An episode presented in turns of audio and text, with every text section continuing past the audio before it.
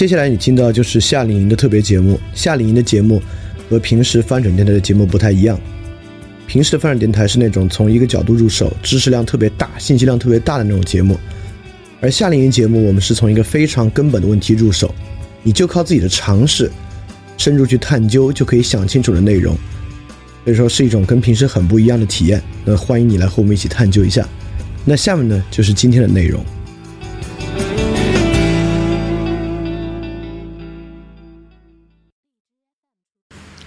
好，开始啊！我们今天讲的主题呢，是理解好生活的三种不同思路。这个是接到昨天的最后一部分来讲的。昨天最后落脚点落到，呃，福柯认为，由于当代是一个技术社会，你不关心技术，技术关心你。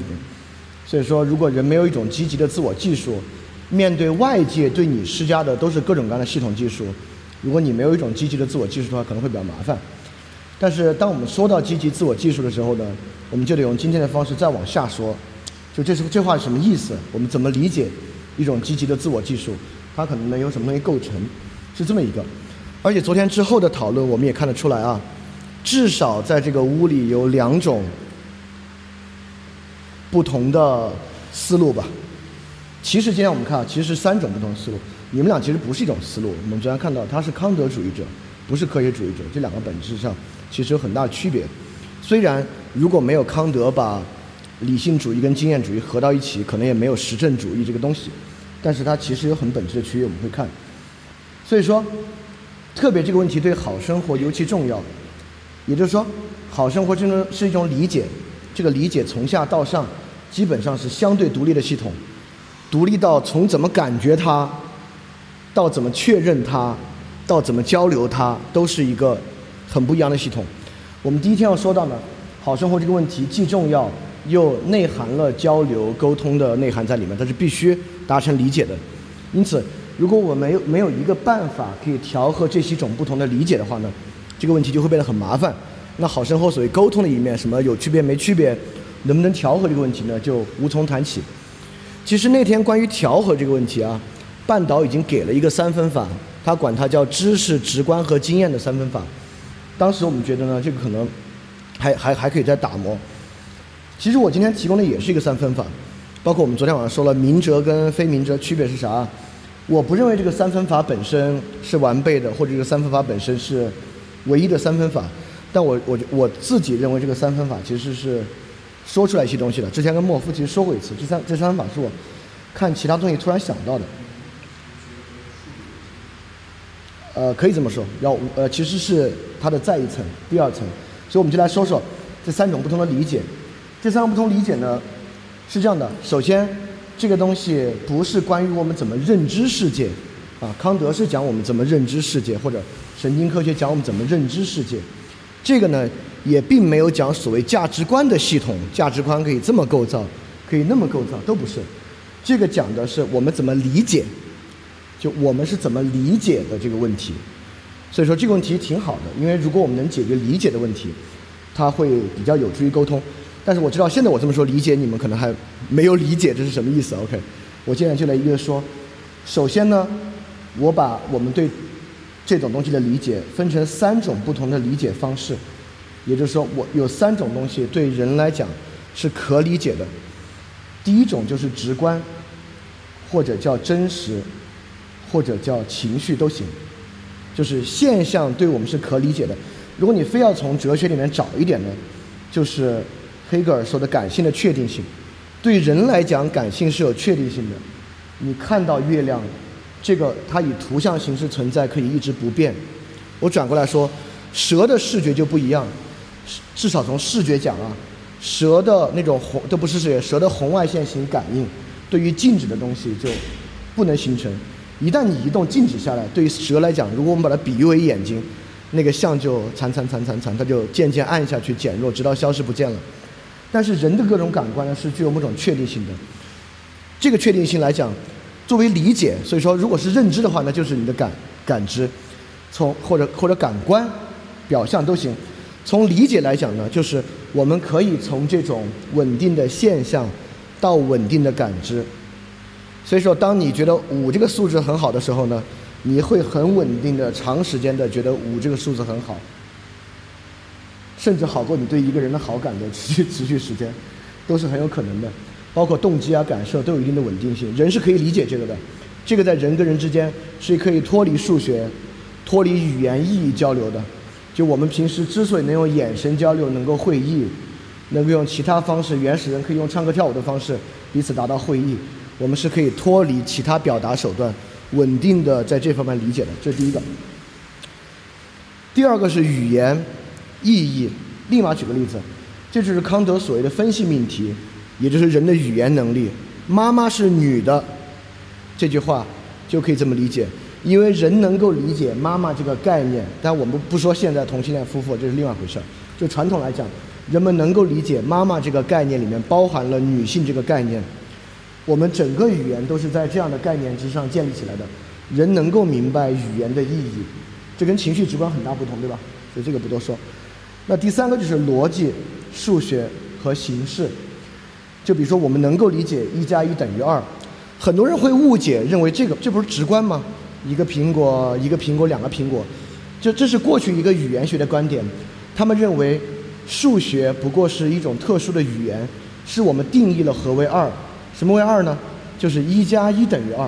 但实际上完全不是这样。比如说，毕达哥拉斯有毕达哥拉斯定理。为什么毕达哥拉斯觉得数学这么牛逼？毕达哥拉斯定理完了之后，他们彻夜狂欢。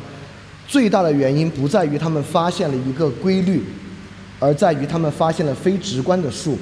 我们知道勾股定理，如果两个边是整数的话，那个斜边出来是一开根号开不出，是个无理数，就这么说吧，它是个无理数。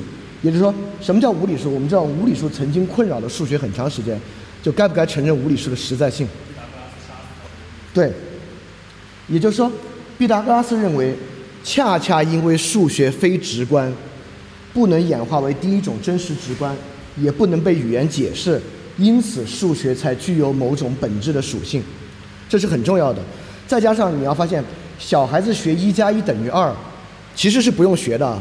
如果一个小孩子非要学才知道一加一等于二，这是智商的问题，这是小孩子就说明他理解世界方式出了问题。但小孩子从正二理解负二，不用花不用费很大功夫，但是小孩子能理解二加二。但要理解二加二等价于二减负二，一点儿也不直观。事实上，很多小孩子，事实上我们得到大概四五年级可能才能够学得明白。哦哦哦，原来二减负二等于二加二，这个东西不是直观，不是来源于语言定义，也并不来源于直观。OK，在我看来啊，这是三种最基础的理解方式。就这三个东西，对于人来讲呢，人可以用它来理解。但说到好生活这个问题，其实，呃，这三个我很快就介绍完了。更重要的是下面的部分，我们真正用于理解世界的，可以这么说，这些东西来理解世世界呢，只是我们理解世界的素材，或者可以管它叫基础元素。但事实上，真正构成我们对世界解释、促使我们理解的，是这三个要素两两相加形成的那个东西，才是真正的要素。我们可以一个一个来说。刚才这三个东西有真实的、逻辑的、意义的这三种，因此第一个呢，就有真实且合逻辑的，就这个东西既能够被我们直观感受，不管是被我们直观感受，还是被我们发明的哈勃望远镜以射电的方式直观感受，反正对我们来说都直观。我们知道那个强子对撞机那么小的粒子啊，其实我们啥也看不到，我们看到的是他们用某种方式。让它的热量划过一个东西形成的轨迹，也就是说那个东西小到甚至我们的显微镜也看不着，但它形成的轨迹是我们可见的。也就是说，即使是这么抽象的物理，我们如果非要观测的话，我们也能够把它还原为，或者说我们也必须把它还原为某种直观。就像子涵这两天一直在科普的那个玻璃二象性，对吧？那个粒子没法看，我们看的是打在背后那个显影、显影的幕布吧，或者显影的一张纸啊，应该不是纸的材质啊，那个。不是纸，反正一个显影幕布上面的痕迹。那么，什么叫做真实且合逻辑的呢？这种真实的东西天天看，怎么让这种真实和逻辑呢？也就是说，我们，你看过，这是两种方式，就要从康德这谈起了。从培根开始，当然培根之前人们就做很多实验。从培根开始，实验成为洞悉真理的一个非常重要的方法。假设我在屋里观察，我观察燕子低飞和下雨的关系，我发现啊，我看到燕子二十次低飞，有十五次都下雨了。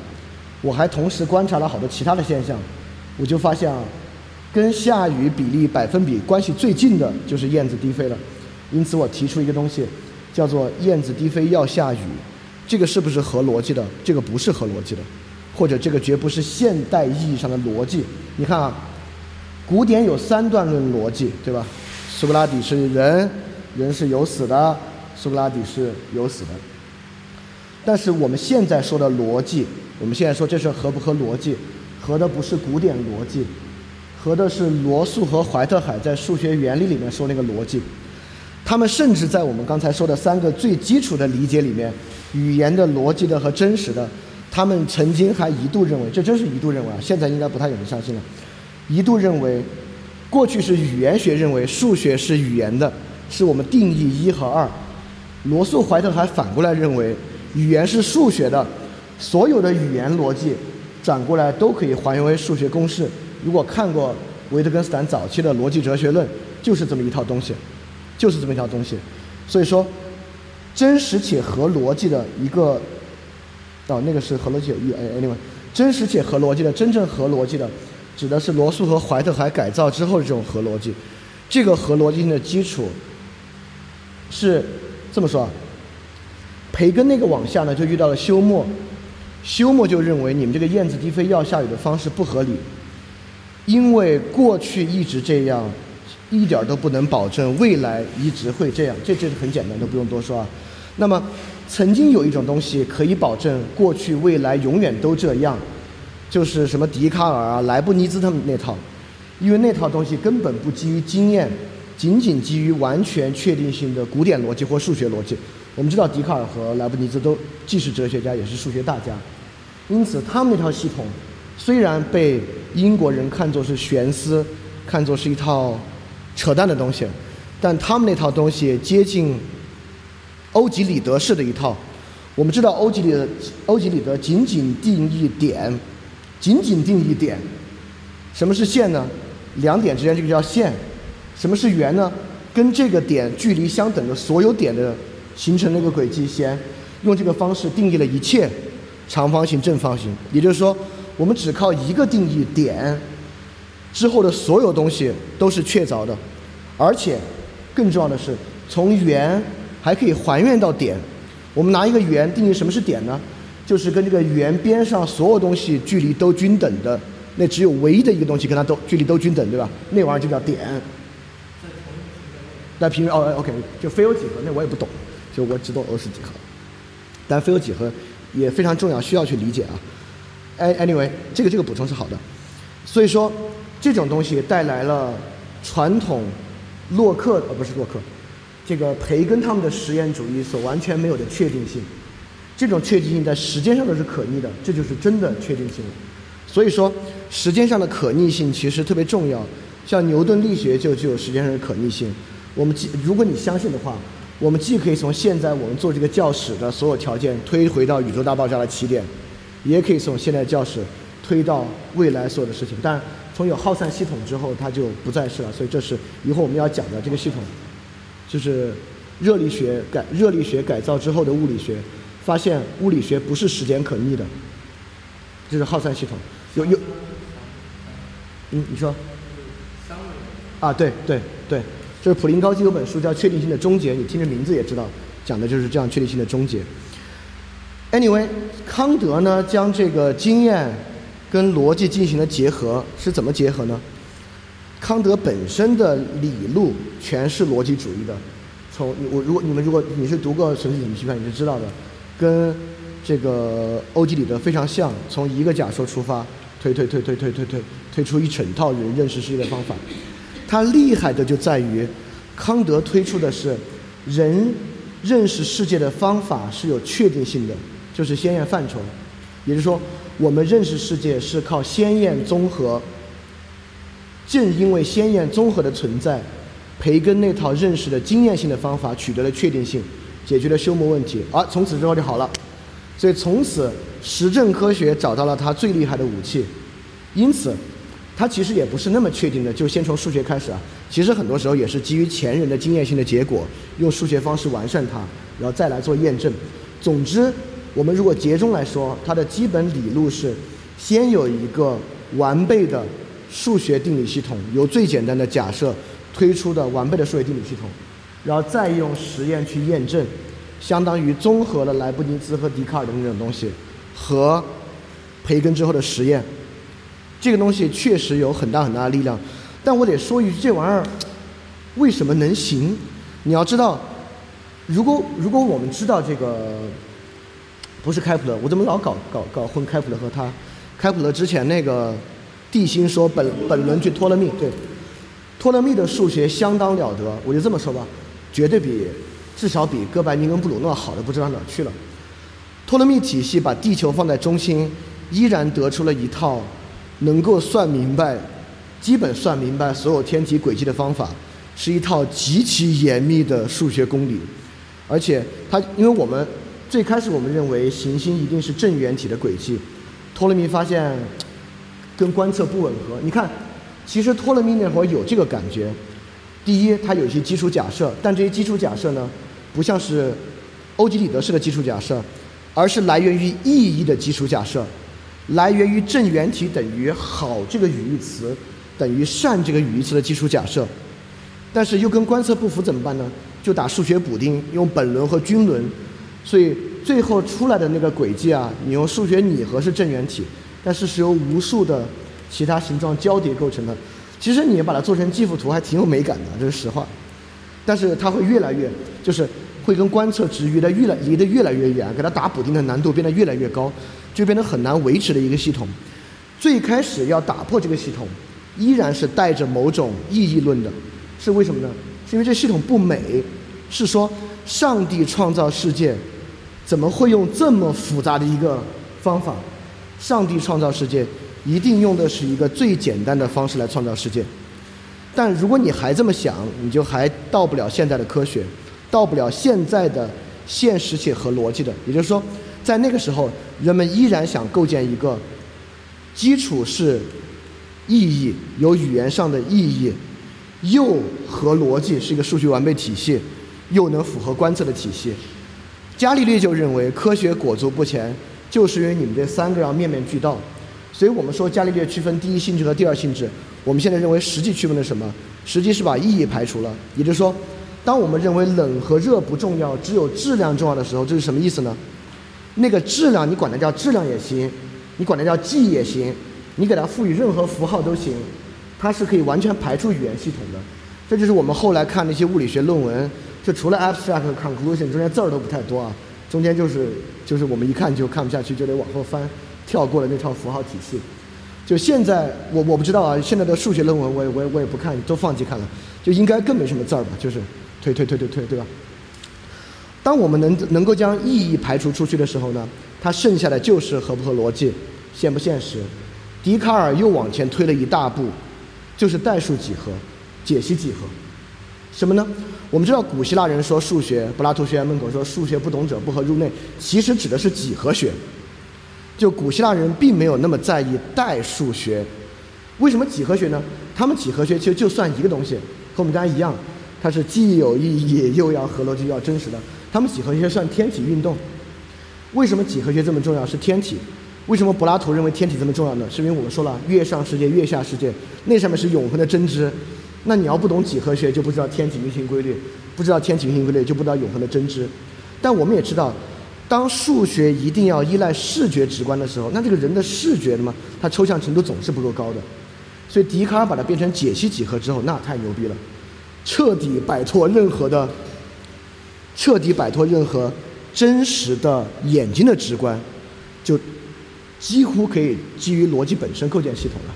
只要你比如说，我们知道后来的那个，哎呀，最近说的说的名字太多，真的有点忘了。就是认为数学是一套形式系统，就是在二十世纪初提出十大数学问题那个人希尔伯特，对，希尔伯特主义啊，希尔伯特式的数学就就完全不需要定义，或者定义是。随机随意性的，你可以任意给它定义，它只要能进行运算都行。所以之后我们才发明什么负二开根号，就是 i 在量子力学里面是个最重要的东西啊。这个对传统数学来讲就是就完全没有意义，是虚数，就是负数怎么能开根号呢？对吧？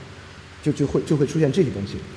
OK，这说了很多它的基础啊。那我举一个例子让大家进一步看什么叫现实且合逻辑的。牛顿力学是最典型、最典型的现实且合逻辑的。人工智能很典型的现实且合逻辑。也就是说，我们构建任何人工智能都是从一个公式开始的，而不是从意义开始的。它它本质上的没法从意义开始。我们首先有一个数学工具，比如说有人发明了神经元算法，好。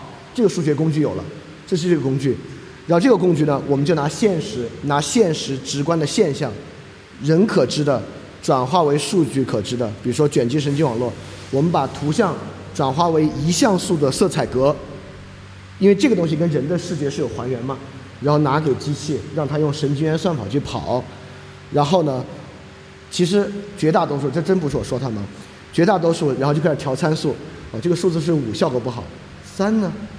其实跟算那个万有引力常数也有点像哈，就你不不不断的实验，看收敛到哪个数最接近它，最后我们发现这仨这三个参数跟这个数学公式匹配到一起，这个机器就可以认识马路牙子。这个就叫它很现实，有逻辑。什么叫没有意义？我马上举个例子啊，AlphaGo 和 AlphaGo Zero，它已经能够下赢人类所有棋手了。好，那你说我这人特别爱下围棋。不是爱赢啊，不是爱奖金，就是爱围棋。那你说这样，既然他这么厉害，那我就让他指导着我下，好不好？那你能赢？你不好，为什么不好？但他知道你下围棋不行，你找一围棋老师教你你就行。区别在哪里？因为围棋老师不光告诉你这么走容易赢，围棋老师还有背后一套意义系统。他会说，你看啊，这边薄一点，哎，这边厚一点，就是围棋术语啊。薄和厚就是对那个形式的一种意义意义上的直观表达，就是把直观转换成语言意义。你看，你这么下面这块容易薄，你看你这么这块下面这个地方就空，它用满空薄厚，你就听得出来。阿尔法狗可以告诉你，你看我给你五个点，你为什么下这儿呢？因为这儿的获胜概率百分之八十，这几点获胜概率都比百分之八十小，你你不 OK 的，就是对你来讲这东西不 make sense。这跟神经科学有也也有关。神经科学现在就是一套很现实且合逻辑的系统。过去神经科学还有意义论，意义论呢就是假设脑区有基础功能，我们想办法还原到脑区功能。这个其实就还没把伽利略那个完全排除。现在新的神经科学这样，我们把脑区功能对应全部推翻，完全用找一个数学公式，用这个核磁共振仪找现象，带数学公式算。其实就是现在很前沿的用人工智能的方式做大脑推测，就是我们给人场景，给现象，然后我们抛弃任何基础假设，让机器来算。但这个东西现在也有个问题，已经能得出很多很有意的图像和规律了。So what？就是对我们理解认知，就就怎么样？就就你你你你有点难解释它。就 OK，它出来了，就这三块。然后呢，就对你来讲呢，你确实有点难解释它。我再给大家说一个，我我们昨天说到系统论，系统论也是一种典型的现实且合逻辑，因为我们必须从这个引到这个玩意儿跟好生活的关系啊，所以我们要引到这个系统仿真。比如系统仿真这样啊，我们这不是十个人吗？呃，我们假设我们生活在一个十乘十的空间里面，就有一百格。然后我们十个人呢，在这个空间里面均匀的分布，然后呢，我均匀的分都行，这是你这是你的初始值，你可以设置均匀分布、随机分布，甚至依据初始其他性质分布，反正一种分布方式。然后呢，每个人向外发射他的这个能量场几格吧，它随机往右移动一格，往下移动一格，它只要能量场相近呢，这两个人就可以合到一起。最后我们来看，他们会分成几小堆。这是一种特别典型的现在系统仿真的，比如说，比如说在美国，我们来看一个多民族聚居社区，最后会像新加坡那种强制形式一样混杂，还是最后变成黑人住黑人、白人住白人？这个东西你没法用意义探究，当然也可以用意义探究，社会学的方式阐释。他发现最好的方式把都这些都排除，我们就用现实且合逻辑的方式，给数学表达式，给初始值，给一个仿真软件，走一百步看怎么分布的，就这么做。这么做呢，他最后能得出一个东西，我们来建立跟好生活的连接啊。但这个东西也会说出这种系统的问题，也就是说，神经科学、牛顿力学、人工智能、信息论、系统仿真，都离不开一个。还是没有完全摆脱修魔的东西，就是常数。牛顿力学有牛顿力学的常数，万有引力的常数。呃，爱因斯坦的相对论有这个光速的常数，然后量子理论有这个薛定谔的那个常，呃，不是薛定谔，是薛定谔，呃，普朗克的常数有普朗克常数。信息论有香农常数，信息论的常数。神经科学有电传导的常数，也就是说，所有这些东西的背后都有一个数。这个数是假设，就这么说吧。它虽然是经验得出的，但究其根本呢，这个数是是一个假设，就它不具备莱布尼兹和笛卡尔意义上、康德意义上的完备性。就说这个东西未来会不会变，就是至少我们还没法说不会变。但我们可以说，我操，都过去五十年了，我们都没怎么变。但过去这种变的断裂也发生过啊，随着。就比如说牛顿力学，就是随着我们对微观粒子的发现，哦，我们有这样的观测方法啊，发现那个常数不总是在微观粒子上，那个常数就不对，对吧？所以用别的方式来调和它。有这些常数是不是真的如此？比如说，比如说信息论的相能相容常数，面对量子通信，相容常数就遇到了很大很大的挑战。所以信息论如果量子通信最后真的进入实用的话，相容常数就会遇到很大很大的挑战。这个太复杂，这真不是现在可以说的。实际上，现在的量子通信和小小的说量子通信我们现在说实现量子通信是用量子不确定性和信息加密。其实只是量子加密，但真正像的东西太传导，就是跨，就是。是用量子的纠缠态。对。既在这儿也在这儿，然后他们这个传递信息是没有延时，超超光速的，就是瞬间态传导，态就包含了信息。比如说它有两个态，一个是左，一个是右，那个一右，这个一左，你就知道它右了嘛，这不是远距离信息，这就是 information。它就超越了香农的常数。香农，香农是 Shannon，一个美国的信息科学家。香农常数就是信息的最小值，就是信息的最小单位。它是一个热力学的单位，bit 就是比特，就是他提出像，就是量子信息最小单位和信道宽度有一个比值，这就是香农常数。也就是说，我们就可以算，你要传输多少的信息，你需要多大的信道，它的流速是怎么样的。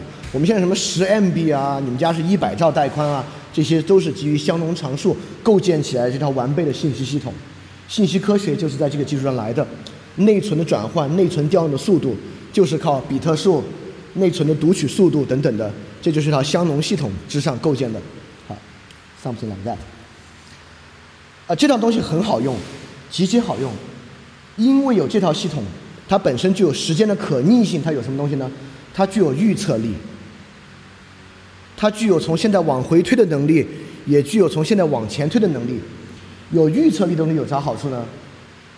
它就有建构性，也就是说，一切的 engineering 这个工程、那个工程的基础就是这么一个既真实且合逻辑的东西。信息论上面有信息工程，经济学这套系统上面有金融工程，那牛顿力学上面有机械工程。就是一切东西就可以形成 engineering。什么是 engineering 呢？就关联到了我们最开始说那个自我技术。engineering 就是把香农常数之上构建出来的带宽、信道、比特转化成带宽的技术、信道的技术、存储的技术，它们几它们几合起来呢，就是一个 engine engineering 就是去把就是技术的系统工程嘛。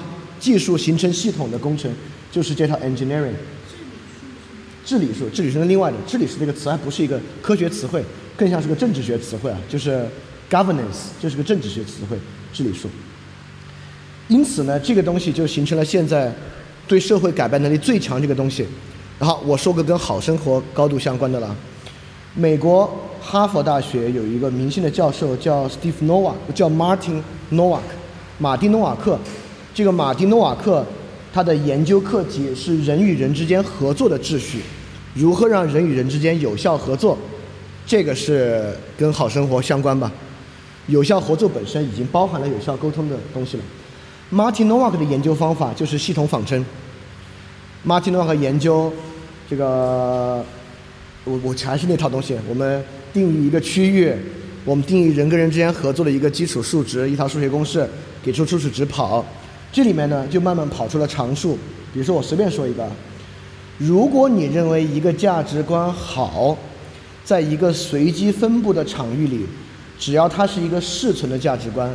它在这个，它只要它是最适存的价值观的话，只要它在系统啊，adaptive，它是用演化论的方法。你是是这样的，你如果要用好生活还原到系统理论呢，那就去演化论，因为演化论是有这个系统的。只要它在种群里的数量多过百分之三十五，它就行。三十五。哎，为什么三十五？那你说万有引力定律、万有引力常数为什么那个数呢？反复拟合出来。对，反复拟合出来那个数。对，反复实验就这数，这跟刚才我们说的所有常数、相同常数是一个搞法。对，你可以 question 它凭什么百分之三十五？我们确实都拿这个去 question 相同常数啊、万有引力常数啊、普朗克常数，我们都可以 question，就凭什么这个数？你说的对，他也没法完美的回答凭什么这个数，他就得说最合理的说法，这是我经过各种不同的方式反复实验的一个接近最接近的一个值。那这个东西当然能够有助于我们来。来构建一个共同体了，但这次还不是啊。假设我们下次要搞一个绝对成功的共同体，那我们当然我们需要跳过很多不太完备的步骤。假设我们有一个方式能够测定人的价值观是什么，我们用反复方式测定，那我们就需要保证这样价值观我们对它有信心，它肯定是最 adaptive 的一个，而且它的数量呢要在比如十个人啊，我们至少找四个人都有这样的价值观，那么就能给其他六个人呢成功的洗脑。当然，我这个例子极其的粗暴。就是这个东西比这个复杂，但是我说的是，就是这么用的。如果这东西这么用呢，粗暴起来说就是这么一个逻辑。但我们要说，你可能听到这就我操，这不挺好吗？搞吧，就是，那这么弄不就完了吗？反过来说呢，就这样的东西有问题，就这种东西有问题，有很大的问题。问题在哪儿呢？问题就在这儿，它是现实且合逻辑的。这个逻辑呢，指的是数理逻辑。数理逻辑有一个东西啊，它度量的是连续性的东西，当然有非连续性数学，但我但我我知道的甚少啊，说的不对，你给我你你你纠正我啊。但比如说非连续性数学，我们有分段函数，我们有把非连续性的函数或非连续性化约为概率的方法，但是我认为啊，将它抽象成分段函数和概率，其实在分段的原则和概率上依然是连续的，只是你把它。放到那个函数里，你画出图来，它是非连续的。但事实上，你理解它依然是连连续非连续就好理解了。好理解，好理解吗？那这个对，那你你你给描述一下。哎，连续的。好，就就是这个数。而我我我这么说对吗？我我我一直有一个很 strong 的。哦。没关系，就极值这个，我我我我刚才说的就是极值，对。在函数定义上，函什么叫连续函数，什么叫非连续函数，就是直接从极值上。那非连续函这么说，如果非连续函数可以用概率度量，这个这个你应该知道吧？有些算法是用概率度量非连续性的。一旦说概率，它一定是有极值的吧？概率是有极值的吧？啊，但是真实的自然界有一个问题。这个问题在物理的耗散系统的量子里面都有。我们观测到的现象是非连续性的，就是说，我们过去观察到的很多现象是连光谱是连续的，从这个波长到那个波长是连续的，但有很多现象是非连续的，有很多自然界现象非连续的，包括神经科学里面观察到的现象，就是比如说脑电波的涨落不是，如果我们我们用电的讯号去判断它，不是一个连续的。天气系统不是连续的，股票市场不是连续的。正是因为这个原因，我们现在其实观测手段和数学手段其实都比较发达，这就是所谓的复杂性问题。就塔勒布写的《黑天鹅》等等等等，就是现在这是比较前沿的，就是背后那本《复杂性经济学》，我觉得这本书里面可能起码提到一百次非连续性吧。就是如果大家搜非连续性，就是美国那个桑塔菲学院啊。圣塔菲学院，桑塔的翻译不一样。你你搜 Santa Fe，呃，in 呃 continuity 之类的，应该能搜出无数篇论文。就连续性确实是这种既现实且合逻辑的问题一个很大的东西。所以说，就比如说，特别是当系统复杂之后，就比如说股票市场，其实这么说，股票市场的建立之初是连续的，就是指数的集合过程从各个。说说白了，就是每一只股票加权求和就是大盘指数。从每一只股票加权求和到大盘指数的集合过程，其实是连续的，它也连续也真实。但为什么在特别引入那种公司的量化操作，就是不是人操作，用人操作，你的眼睛、你的手，你点鼠标的速度也就到那么多。机器操作就是设定值，机器自动操作，那可能就是证监会设置多少上限就是多少了。比如证监会说那个。最最长的间隔二十毫秒一笔，那它就能做到二十毫秒一笔。证监会说一秒一笔，那就一秒一笔，就它可以做大量的操作。在这个情况之下，我们就会发现股灾的时候呢，指数就呈呈现出非连续性的波动，从上面上面就我操，就就往下跌，就是包括很多股票一开盘的跌停，就是呈现出很多非连续性的波动。也就是说，如果这套系统没有这个问题，如果自然界也是连续性的，那我们后两个的东西就就不用谈了，就。什么合逻辑界有意义的，现实界有意义的，就就不用说了，我们就都用这个就行了。那自然界就搞定了。就是现在物理学本身还没法统一成一个大大一统的系统，数学依然在研究新的数学方法、数学手段，包括有很多数学问题还没有解决。就是有七大数学问题，今天解决了一个嘛，其他六大有很多都是跟非连续性，对，跟那个高度相关的。呃，我既不懂，我的偏见是。哎，对对，我是乐于相信它解决不了，它解决了不是就挺没劲的哈。Anyway，反正到现在为止它还没法解决，正是因为这个没法解决，导致这个系统本身有它的缺陷。但这个系统非常有用，这也是必须得说的。所以一会儿说到最后，我们会说，不管是针对自己的好生活，还是你针对群体的好生活，如果你要做些什么，如果你真的要做些什么，包括福柯说的自我计数，如果你要做些什么。那基本上得建基于这么一个，你得建基于一套实证系统才有的做，不然你的做法呢就是失信的做法，也很好，但是既然说积极的自我计数，我们应该就认为那种失信的做法可能不足以抵御你周围的这么多系统和工程，就周围的人都在每天用工程的方法对你，你用失信的方法对自己，除非那个失啊就是好的不得了不得了的失啊，就因为中不溜的失应该就是对那些。所有的工程和系统难以抵抗的，呃，point 那个湿不是 wet，不是要很湿湿的对待自己，那是另外一方面的事情。好，我们来说第二个，第二个是你的，你说。写诗的诗人是诗性的工程吗？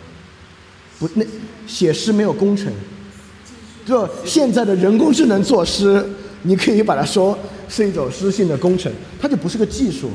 昨天那个。那人不是技术，你知道什么是技术？什么是一个技术？什么是个 technique？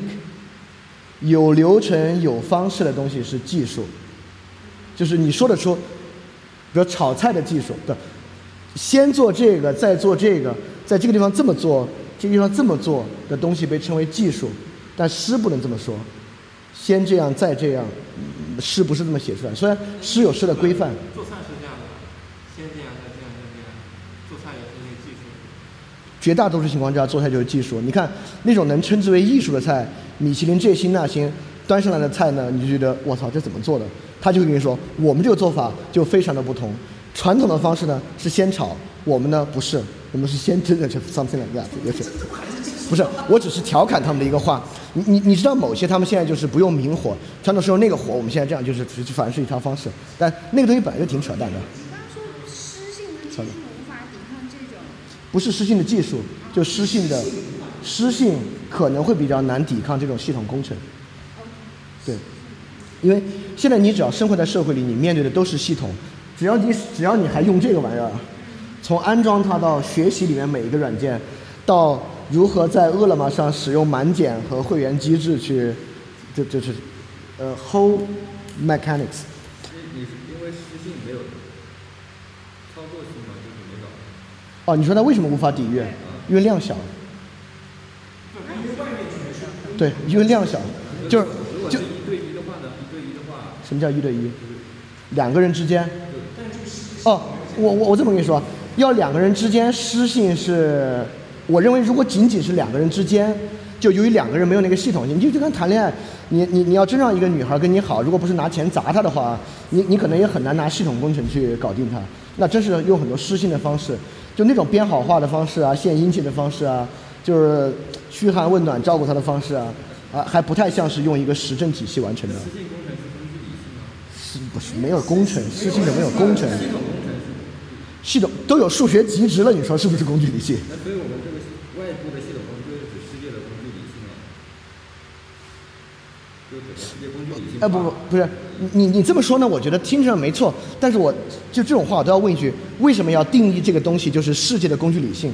就世界的工具理性这个表述是意义何在？我觉得这个对我比较好理解工具理性，我系统工程我不是很好理解。我就这么说吧，促使这个这些 engineer 就促使 engineering 这么一个，就是工工程学，促使工程学成为现在社会建构的主要力量的原因，就是因为工具理性占据了一个人们观念中的主主导地位，可以这么说，是因为是因为这样的，如果价值理性依然占据主导地位，在我们使用任何工程学之前，我们都会先问一句，就为什么要搞它？啊？啊，战锤，这这这这这，他们就是一个他们还不太熟悉的一套世界观。正是因为工具理性主导，所以说针对任任何工程学的东西，我们都只需要看结果好不好，快不快啊？OK，我们 move 到第二个，今天有多少个？一共有三个这样的东西，现在叫第二个。其他呃对对，没关系。我们来说第二个，刚才这个是真实合逻辑意义里面真实且合逻辑的，第二个是合逻辑且有意义的，这就是你的最相信的一套观念，合逻辑的且有意义的，也就是说，它其实就是笛卡尔啊、莱布尼兹那种东西，或或者康德那种东西，他并不太在意跟现实观测和现象的连接。他更在意在意义之下能不能达到一个数学极值，比如说我们介绍过的经济学的一般均衡。这么说，供和虚都是意义层面的概念，不是数学层面的概念。难道你们啊这么说？供和需如果伽利略区分第一性质和第二性质，供应和需求，你会把它当然是第一，这说的就是这个意思。对，它当然是第一性质的东西了。建立在供和需的基础之上，我们有一套数学公理系统，就是供需曲线，然后我们再再用这个哈库达纳的不动点定理得那个得那个就角谷进夫不动点定理，是一个日本人角谷进夫不动点定理，他是他是二战被滞留在了美国，他是个在美国的日本人，然后打二战了，那美国二战不是把日本人关集中营了吗？在美国，然后肯尼斯阿罗，我们一会儿还提到肯尼斯阿罗，然后就认识了他，说我操你数学这么好，跟我们干吧。然后他的数学的不动点定理就成了阿罗德布鲁不动点，呃，这个太长了，反正就是新新新古典经济，也就是说，供需曲线一定一定能够找到一个最大值，让供需完全估清，意思就是说供等于求。就是说，说白了供需曲线是相是相交的。对，供需曲线一定是相交的。过去的均衡定理，你看，我我我必须在这说说为什么它是合逻辑的。跟逻跟逻辑系统那个公理系统很有关系，在阿罗德布鲁不动点定理之前，已经有瓦尔拉斯均衡啊等等等等马歇尔均衡，就是他们那些要导致供需曲线一定要有相交点，还需要很多其他假设，比如说供需曲线都是凸凸凸曲线、凹曲线等等等等等等的很多其他假设才行。就是到肯尼斯阿罗的一般均衡的时候，需要最少的假设就能够证明。供需曲线一定有最大值，一定有极值，所以这跟这跟逻辑系统很有关系。逻辑系统一定要在最小的假设之下，就像就只有一个常数，或者像欧几里得几何一样，就假设一个玩意儿，假设什么是点，这很重要。早期的维特根斯坦也是一样，如果看过《逻辑哲学论》，维特根斯坦早期的那套语言理论就是合逻辑且有意义的，他约定什么叫语言的意义。也就是说，他把语言命题化，把命题与世界现象的映射关系说明白，然后告诉你从世界现象的一个元素怎么构成了完整的语言。对，逻辑原子主义，就你你听逻辑原子主义呢，它当然就是合逻辑的。只有在这个情况之下，语言才才对，就这么说吧，才对。这里面当然是有意义的，对吧？也就是说，他他在约定什么是命题的时候，那套东西要拿给伽利略呢，那属于第一性质。它里面那套严密的逻辑呢，那属于就是这条实证逻辑的理论。所以说，他这本书出来，维也纳小组那帮以前是科学家，现在是哲学家，要把一切人文思想扼杀的，什么史里克啊那些人才这么喜欢，就奉维特根斯坦为这个卡尔纳普啊、史里克奉他为像神一样的人物啊，向他请教，看你的这套逻辑哲学论能够怎么样让我们把社会学科啊、语言啊、意识啊全部还原为数学，就是这样一项想法。实际上，弗洛伊德心理学也是这样的一套系统。首先，弗洛伊德心理学内部的概念，在伽利略看来一定是第一性质，什么是性，什么是利比多，等等等等的。其实我们发现，弗洛伊德心理学心理学不就是在基于性、利比多这两个基础概念之上的一套牛顿力学体系吗？弗洛伊德的心理学是一套非常完整的力学体系。他把人的基础冲动从这一个点出发，然后未来的一切都是在这个基础之上的构建，是基于这些基础之上力的反射。你会发现弗洛伊德的一切投射、压抑，全是力学隐喻。不光是力学隐喻，我觉得弗洛伊德唯一没做的就是拿数学公式表达这套东西，算出一个。利比多常数来啊，就是因为可能没法度量啊。现在如果谁还有心理分析力，当然现在大家有点抛弃这个了。如果有的话，结合神经科学，不一定算不算得出这个利比多常数啊。要算得出来，你是能够在弗洛伊德基础之上把它变成一个，你说什么？基础什么基础什么？弗洛伊德的基础。基于性这个冲动压抑的力，性本身是一个力学隐喻，它是人一切行动的。基础的动机和基础的力，性的力产生的效果叫做利比多，这两个东西的平衡关系成为人的所有。如果你压抑它，它未来就会更大的反弹。外部给它一个压抑，它就向外部投射。就是所所有人的行为都可以用这个和那个效果，在彼此的作用力来解释人的行为是什么。包括人小时候分这个期、那个期、那个期，就在这个期他被压抑。因此，你长大之后呢，你就想去压抑别人，something like that，就是这这种东西，它有神话色彩在里面。但是我不得不说，这不是我说的，这是另外一个科，我忘了这是我在哪本书里面读到，我觉得有道理。心理学直到今天为止，还没有比弗洛伊德的心理学更接近科学的一套体系。就之后的心理学连通神经科学，神经科学其实现在是零零散散的，它还缺乏像牛顿力学一样的公理体系。就它现在能够东说一个现象，西说一个现象，就像现在的行为经济学之于新古典经济学，新古典经济学是一套严密的理论体系，从一般均衡可以推出所有，而行为经济学是我在这儿可以解释这个现象，我在那儿可以解释那个现象，这两个现象怎么连到一起？不行。现在的心理学也是，弗洛伊德这玩意儿虽然扯，但是可以把一切东西都连到一起，所以说弗洛伊德的心理学才叫第一叫动力心理学，第二，在弗洛伊德式的。心理分析里面这么容易把你长大的一个事儿推到你小时候的某个经历，认为是那个力学关系慢慢慢慢走过来的，有没有像牛顿物理的那种反推？当然这个比喻稍微有点松散，稍微有点松散，但是没有松散特别厉害。啊，且不用说康，且不用说康德哲学、黑格尔哲学，是一套完整的合逻辑又有意义的体系。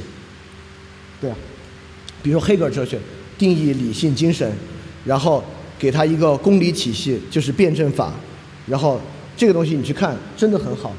就是黑格尔是最后一个构建这种大一统体系的，就是辩证法不光可以解决哲学和人类历史，它可以解决气候，可以就是一切自然现象都是在辩证法基础之上的。虽然你现在看会发现它当然不科学，错误百出，但是就是说，就你就你就你就觉得虽然都是错，在在科学的意义上都是错。就这跟明哲有完全不同的水平，就这个错归错，你觉得我操，这错的都这么有水平？这话说的太粗糙了，就错的都都都都这么有阐释力。虽然这事儿是错的，但是我很有启发，就他这个时候，哦呦，虽然这个点我不认可，但这个论述过程我觉得超级有启发，是这么一个东西。所以这是合逻辑且且有意义。这套系统的问题是什么呢？刚才那套系统的固有缺陷是真实世界是非连续性的，而逻辑本身是有数学机制是连续性的，因此它在真实应用时会出问题。这套系统的问题就是，就是不现实。语言的意义是现实的凝结，因此这种系统本身有极大的片面性，就像康德的，啊，它不扭曲，不是不用扭曲语言，我们可以说语言本身就有极大的片面性，所以说才有那么多，所以说维特根斯坦这个东西才明确区分语言不可说的，就是维特根斯坦意识到了语言的片面性，所以康德才说人不可撒谎。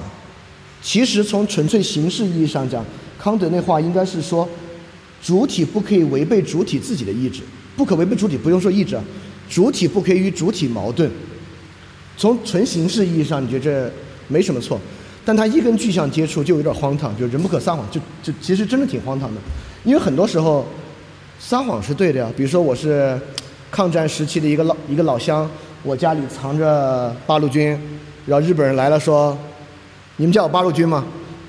你要你要是你要是认可康德人不可撒谎，你现在怎么办？你说，你说，你要顾左右而言他。哎，一看我们家麦子熟了啊，就只能这么说，就是。对对，就是这样的。所以康德哲学本身就有这样的问题，就是因为这个问题的核心就在于。当它凝结为语言意义的时候，它就已经就是我们读那个怀特海的思维方式说了啊，他说了，概念或多或少都存在一种过度简化，就是当到好这种概念的时候，就已经过度简化到没边儿了，就是其实简化到已经没边儿了，这就是语言系统的意义，因此它不真实。你说？如果我对那个外面他问我的，我对他撒谎，但是我撒谎的动机是动机是为了保护我们自己的，但是我的意志并没有改变，我的初始动机还是要维持我的在康我的语言，不，那你就语言是语言的意义，语言的意义不是跟哎我，这样这样这样对对，就是你你如果要给康德打补丁，那个方法其实还还挺多的，而且我们也知道，我只是举一个例子，就康德道德哲学不够现实的部分，那岂止是不可撒谎这一点呢？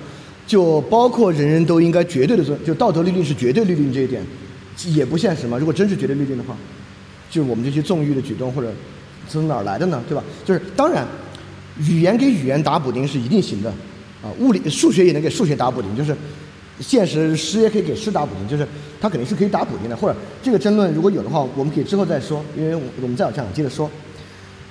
呃，OK，我们说了这个合逻辑且有意义的，所以说，如果我们要对比这种现实且合逻辑的，这么说，如果跟刚刚那个对比，我们会可不可以说康德这种东西的实用性小于那个东西的实用性？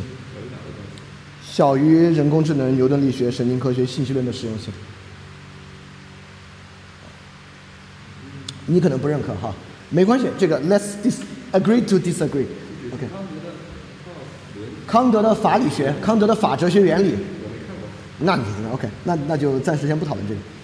但是你会发现，刚才我说数学有极值，科学不完备的时候，你没什么意见；我说康德不完备的时候，你就有意见。所以你确实不是科学主义者，你是你你更多的是偏向很喜欢这种合逻辑且有益的体系，这没什么不好啊。我我有语义的这种道德、伦理、政治、科学，至于科学那个，因为我不懂，所以我也不是去观察。我 OK OK，没没关系没关系，就是哦，我我的意思是说，在昨天晚上我们可能还觉得它是一个，就在这里，我觉得我对我应该把它区分的挺明显的，它是很不一样的。好，我们来说第三个，就最后一个，既现实且有意义的，就是它不合逻辑，很多，就是啊，爱情当然不合逻辑。我们经常看电影，电影里面主人公的决定是不合逻辑的，呃，但它好就好在它不合逻辑，因为他的决定是不合逻辑的，我们觉得，我操，还挺牛逼的。你说？那你们昨天说的法理学不是说所有地方要统一的吗？就有个这个统一，这不对这不就是康德的那个？不是法理学是合逻辑的，一会儿我们会说到，我没有说康德这个没有用，一会儿恰恰要说到他对好生活的用途何在。法理学是需要的，但我们也切不可认为法理学可以解释一切，这是个非常重要的观点。正是我们过去认为康德有很多康德主义者认为法理学可以解释一切，认为宪法是对法理学的直观的具象化，认为宪法是有最强阐释力的。但其实，即便在美国这种如此宪法至上的国家，宪法在实际运行中，特别是进入现代之后遇到的问题也越来越多。不是说康德完全没用，这三个系统没有一个是。一会儿我们就会举举例子，实际例子，为什么不可以把这三个同时囊括在一起？所以它每个都各有问题，是这样的。没事，我们今晚上说，你你你会更容易听出来。我们现在回到那个现，先先回到那个现实且有益的，好吧？可以吧？好，我们先回到这儿。那么，现实且有意义的有一个最严重的问题，逻辑提供了个什么东西？呃，一一是确定性，呃，或者说，我我我就把它说出来了，这这也没没没必要问。逻辑提供了一套形式框架。或者说，逻辑本身就是一套形式框架，因为有这套形式框架的存在，有极值，有确定性，也有康德的那种确定性。我们今天的社会的人都是理论人，是什么意思呢？今天我们的教育，比如比如说孔子那会儿的教育啊，就是什么射箭啊、骑马呀、弹琴啊，一一他们都是边弹边唱的，写诗啊，就是里边理论的部分比较少，就古希腊的那种六艺。理论的部分呢也没这么多，你想想我们今天学的东西，任何分科，既然分出科来，你在中学学生物、物理、化学、政治、历史，每一套都是理论体系。就今天教育就是培养理论人的，它它也不坏，但它有片面性。因此呢，今天我们还很相信形式性的力量，很看重形式的力量。所以说，说到现实且有意义的，其实很少。我们先跳过什么文艺作品和文艺评论、阐释学这些东西啊，但确实有些东西是现实。哎，你说，啊，哪个？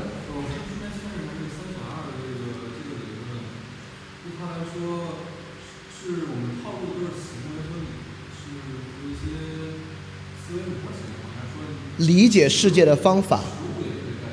实物带不进去，这都只是我们理解世界的方式，理解的方式。我们先不说那些文艺的文艺的东西，实验心理学和实验经济学其实是一种现实且有益的。最后通牒博弈，也就是说，博弈这个东西啊是没有数学极值的，就是博弈这东西是就是你你看啊，博弈的东西可以不现实，就是纳什均衡。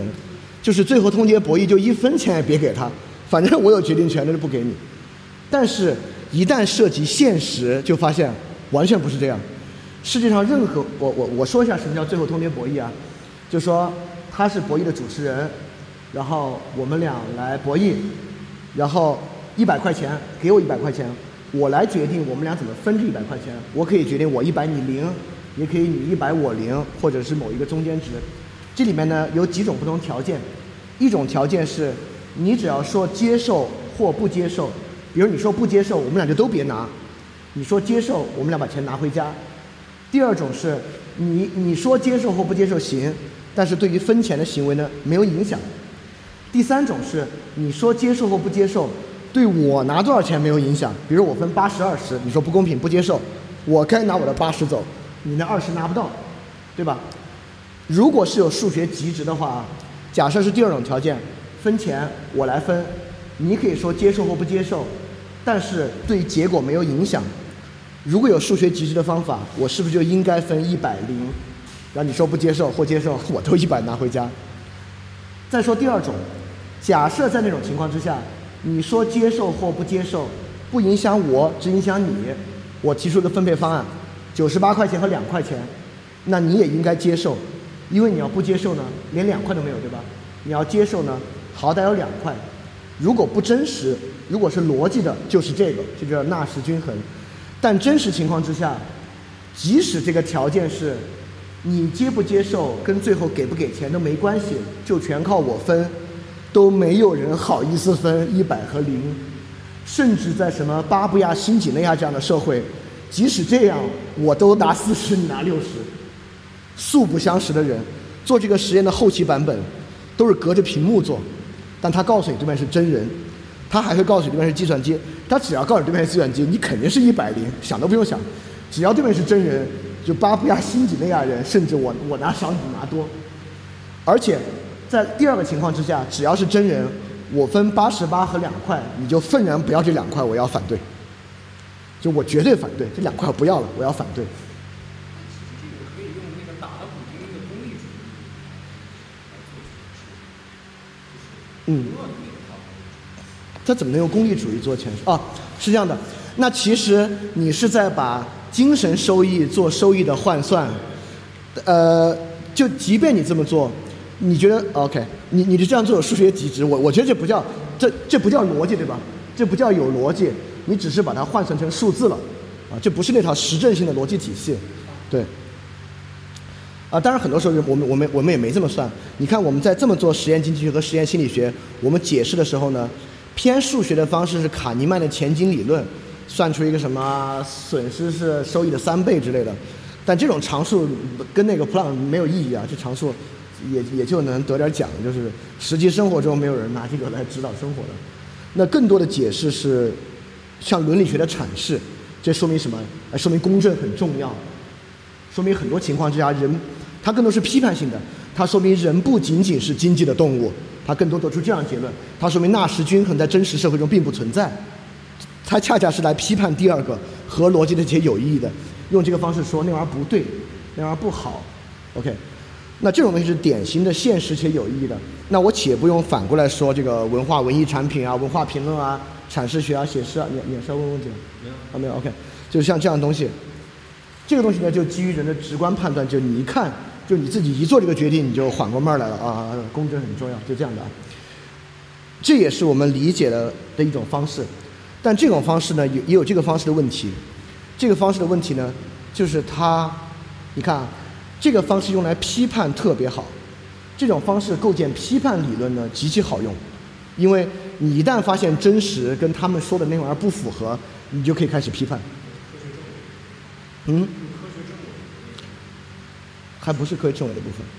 呃，我说的更像是，就是文艺批判啊，社会学的批判啊，像这样东西。科学政委的批判，我觉得那是实证体系内部的事情。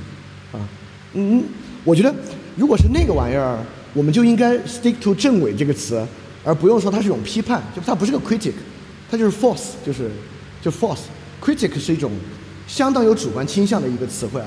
我觉得科学共同体不是我对你有 critic，我有个 false result，false result 类似这样的东西。但由于它失去了那个形式意义，失去了逻辑的形式意义，它就有个问题。逻辑的形式意义为什么有工程学、有社会学的意义？其实有很重要的，因为具体的内涵。不能够达成共识，我们容易达成共识的呢，就是逻辑。也就是说，最初的三最最初的三个东西，直观的真实、逻辑和意义这三种，其中最容易达成共识的是逻辑。就一加一等于二是最容易达成共识的。会不会语言的共识就比数学的共识要少？他觉得这个词是褒义词，你觉得这个词是贬义词？且不说把语用放进去就更难了。他觉得这句话有侮辱性质，我觉得这句话没有侮辱性质。虽然意思我理解，但意思理解跟达成共识，对吧？理解了却没有共识。当然，你也可以说，就说明你们的理解不一样。你也可以这么说，直观更容易达成共识。就我们说了，你觉得轻，他觉得重；我觉得冷，他觉得热；他觉得脏，你觉得不脏。哦，不对，说反了，是他觉得不脏，你觉得脏。就直观东西的共识性就少。共识性少和多有什么差异？当然有很有差异，所以这套东西很难做成一种系统的东西，让人们去照着它执行。就当我们要在社会上面对公众、面对大部分人推行一个什么玩意儿、施行一个什么方法的时候，我们很难想象我们可以给他们一个没有形式框架的东西，因为如果脱离这个呢，他们都很难去理解。就像电影这样的一种艺术产品。其实本身，这么说吧，人类过去有各种各样现实且有意义的伟大东西，但真正导致他们的可理解性和接受性增强，是接受了自由主义商业这套形式意义的系统之后，他们才获得这样生命力的。就是，其实图书市场还真是有了当当和这个亚马逊之后，才比过去兴盛的。当然卖的主要也是这个教辅书跟小儿童的那种鸡汤书啊，就是也不是我们爱看这些书。OK，就先先先先在这总结一下。所以说，基于三种基础的理解，我们能够理解直观真实，我们能能够理解逻辑，我们能够理解意义，形成了实证科学这种所谓现实且合逻辑的，形成了嗯哲学逻辑体系这种合逻辑且有意义的，和形成了类似于阐释学和日常生活经验跟意义连接这种现实且有意义的这么三种我们。实际上理解世界的系统吧，就是相对系统性的我们理解世界的方法。好，这里有个重要的问题，就这三个玩意儿为什么？为那我们直接搞一个既现实又有意义又合逻辑的，不就完了吗？第三个是现实且有意义的这种阐释性的。啊，实验经济学、实验心理学，还有文文文艺作品、文艺评论等等的都是啊。好，那我我现在就要说。为什么我们不可以做一个合逻辑的、且有意义的、且现实的东西呢？其实也在回答为什么古典的自然哲学那条路行不通。为什么伽利略区分之后，它开始大踏步的发展？呃，首先历史已经给了他一个证明。如果要从历史内部给证明呢，就其中一个很重要，就是我们刚才遇到的那些问题，也就是说，现实的非连续性和逻辑的连续性之间的根本冲突。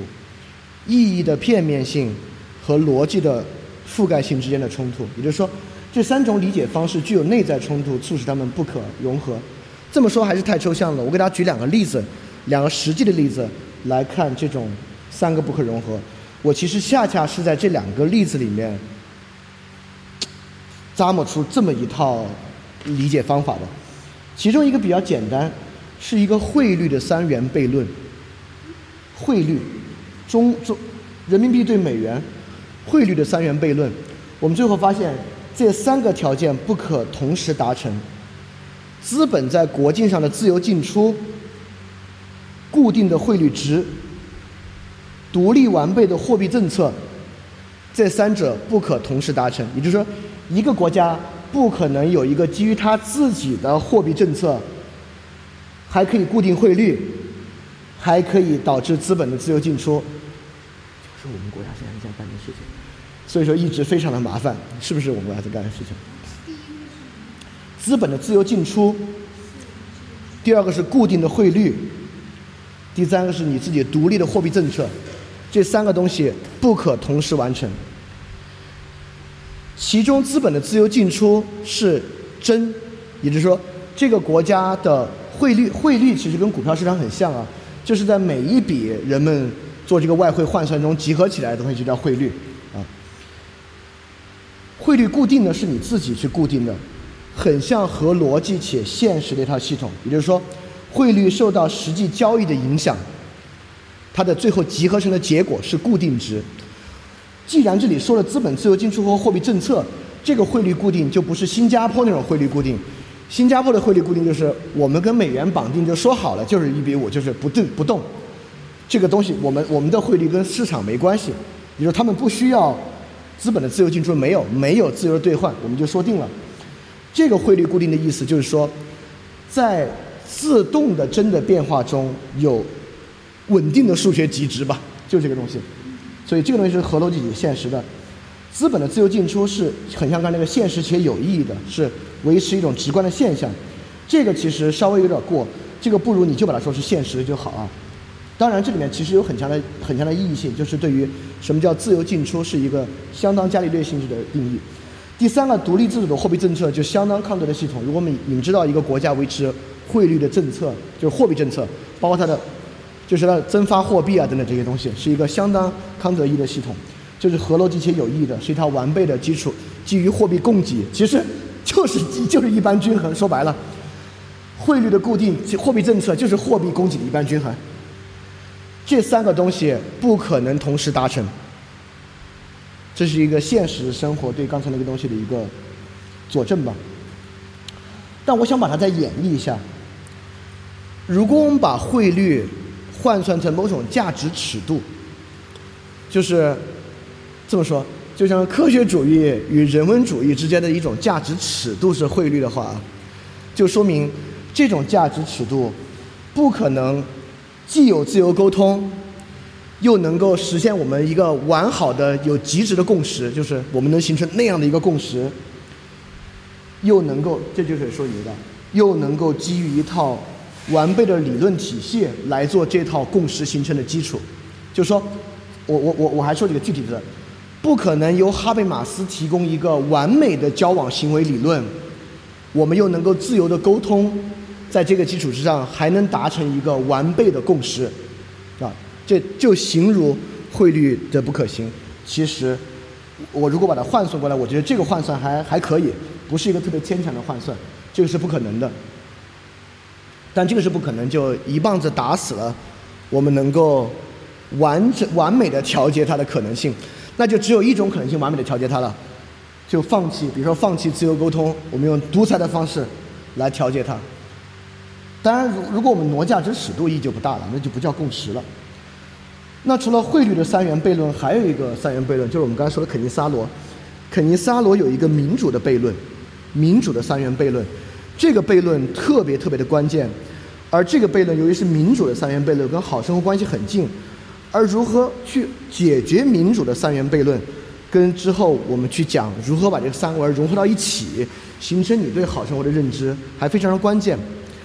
阿罗的民主三元的不可能悖论是这三个东西不能达成一致。我我们先做一个最简单的民主假设，A、B、C 三个物品。分别由甲、乙、丙三个人有一个自己的排序，比如说我认为 A 大于 B 大于 C，他认为 B 大于 A 大于 C，那个人认为 C 大于 A 大于 B，然后我们把这三个人票汇总，不就能够排出一个公共排序吗？A、B、C 的公共排序，这不就形如投票过程吗？其实啊，就是形如投票过程。这里面有一个三元不完备性，直接导致了民主投票的不可能。首先是这三元，第一元是一致性，就是当。如果所有人都认为 A 好于 B，那么投票结果也应该是 A 好于 B。的废废话对吧？第二个是非独裁，就是没有一个人能够将他的排序结果强加成公共的排序结果。当然有可能是三个都选一样的，不就是是强加，是强加，这就是民主的定义。说白了，第三是独立于无关选项。意思是说，如果有一个人他改变他的一个选项，比如说如果 A B C D，他的排序是 A B C D，他现在改主意了，说我要选改选，我把 D 排到 C 的前面。当这么选的时候呢，不会影响整体投票结果中 A 和 B 的选项，对吧？这就是独立独立性。如果有人改变任意一个选择，但不改变 A 和 B 的选择，那么最后投票结果中。A 和 B 的顺序也应当保持不变。确实，如果这三者都达成，那民主投票就是可行的。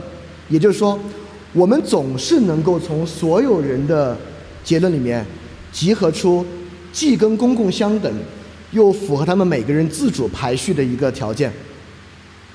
但是实际情况是这样的，我在黑板上画一下。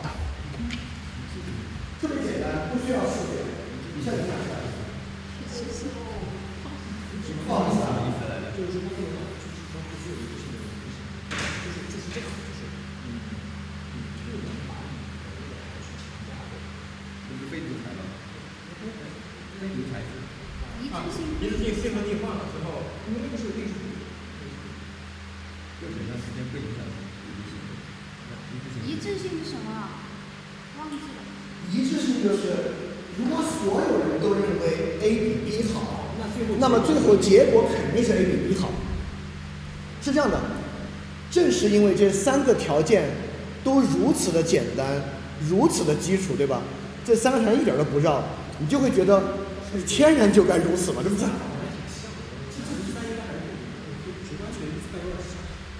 跟那个其实你看，你说第一个跟第三个像不像？是这样的，不像。我我先我先把这个说完。第一个是一致性，第三个是独立性。独立性特重要，但现实生活中恰恰就没有独立性，这都是悖论之上再悖论了。也就是说，我举个实际的例子，我们认为一个人喜欢吃螃蟹、喜欢吃柿子、喜欢吃橘子三个东西是独立的。他喜欢吃螃蟹，不干涉他喜欢吃柿子，也不干涉喜欢吃橘子。他选螃蟹的时候可以同样跟两个不一样，但实际上现实生活中，也就是说，这跟数学大有关系。就是排他性，这么说吧，互补性和互替性，互相替代。事实上，经济学是建立在互替性的基础之上的。既然有市场竞争，我们就是假设你只要买了苹果手机，就不会买三星手机，才有供需曲线。如果一个人买苹果，如果苹果手机跟三星手机是互补型的，就没法算，就没法算。这就是知识不能定价的全原因，因为知识是互补的，没有互替的知识，你怎么给知识定价？你学了这个就要学那个，你学了那个还有助于学这个，那怎么定价呢？对吧？所以说现在都是操作性知识，啊，操作性知识是互补的。你学了这个买房理论嘛，你就不用学那个买房理论，对吧？甲选 A 大于 B 大于 C，乙选 B 大于 C 大于 A。丙选 C 大于 A 大于 B，对吧？所以 A、B 两个比较呢，甲认为 A 大于 B，乙认为 B 大于 A，丙认为 A 大于 B，少数服从多数，所以说是 A 大于 B。同理，第二个 B 跟 C 比，甲觉得 B 比 C 好，乙也觉得 B 比 C 好，所以是 B 比 C 好。C 跟 A 呢，甲觉得 A 比 C 好，后两个人都认为 C 比 A 好，所以 C 比 A 好，但是循环了。就是在这个，就是说，如果你用这种计数方式的话，A、B、C 是不等价的。啊，对对。就如果更多的话，就未必等价。意思是说，确实民主投票过程无法解决循环难题，就是它会首尾相连，这跟逻辑很有关系。当一个的，少这个有没有少数服从多数啊？都是少数服从多数的，哪个不是？因为你看，你你你把 A，你把这个就是甲乙放在一起，甲乙放在一起，他们都有有，然后我们再给 A B，A B 每个都是少数服从多数。如果你只比 A B 的话，对，多数是 A 大于 B。如果你只比 B、C 的话，那是不能不能不是怎么总体比啊？就因为因为你说 A、B、C 如果是循环的，那你对啊，不是你怎么把三个总体比啊？因为每个人选项都不一样，你怎么总体比啊？有第一优先级吗？就就看第一个是第一个。第一个是 A、B、C 啊，三个人选了三个，怎么集合呢？啊。好，对吧？OK。那如果是第那是这样的，就是你这个再去算。就是当数量越大越，就越复杂。反正现象就是你怎么集合它都有循环。就你你说这个在三个上面兴趣还可以，我们就光看什么，就数量一多就更不能这么看。这个跟刚才刚才这个跟逻辑的关系很大，这里面计数本身是个逻辑的规则，但我不知道啊。我觉得就我特别粗浅的数学知识，认为数的本身就不具备循环的特征。就是从无穷大连不到无穷小来，数是一个从小到大的过程，而人的偏好很多时候是循环，这就是真实世界跟逻辑世界的很大差异。对，也就是说，当我们采用一个有极值的方式来评判它本身的构成形式是非极值的情况之下，它就不行。我们做民主投票，就是假设人的偏好是互替且有极值的，这还是在假设人的偏好是互替情况之下的，更不用说实际情况人的偏好不是互替的了。这就是很多候选人，由于他的副总统是他，你要选了他把他们俩绑定。我虽然觉得总统挺好的，但那副总统真他妈不是个东西，我就没法选。就真是这种人多了。所以阿罗的投票悖论跟刚才那个也有关，就一致性。也就是数的传递性，就是和逻辑且有有意义，是个数理框架。非独裁对于民主的定义，其实就是现实且有意义，是真实的。第三个独立性是现实且合逻辑的，就是那种完备完备系统。所以这三个东西也无法同时存在，这也是一个重要的去看出来，就是我们所谓的这个现实、逻辑和意义三个东西无法同时存在的方式。好。这就到很关键的问题了。那我们现在知道人理解世界这么理解的，理解下来系统理解方法有三，这三个系统理解方法呢还没法同时共融，没法同时共融，到这个地方就很麻烦。在实际情况之下呢，当时阿罗提出了这个阿罗悖论的时候，就有人开始说，完蛋了，这下独裁变成唯一好的政体了。对对对，对你你看直观就会这么想，因为让一个聪明的人得出一个对大家都好的方案，好过大家投出有悖论的东西，对吧？不干不了事儿吗？这样，不是好多国家不就这样吗？这两个政策，你看我们有五个政策，他妈最后咬合了，这五个政策单独投票都挺好，投到最后他妈这两个政策是针锋相对的，就像美国搞奥巴马 Care 就是这样，就是你对于社会公平的政策跟自由主义政策链条一长啊，最后两个东西是相悖的，就你这两个东西首尾咬合，你发现投了他妈半天。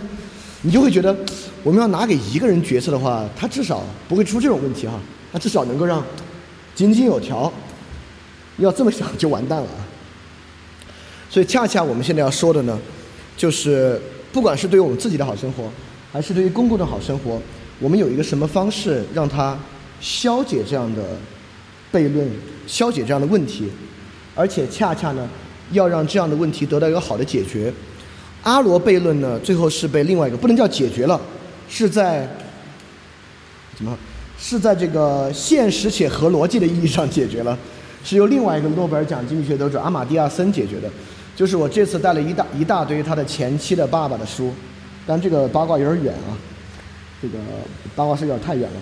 阿马蒂亚森是一个印度裔的这个经济学家，是这个牛津还是剑桥三一学院的院长，很厉害的。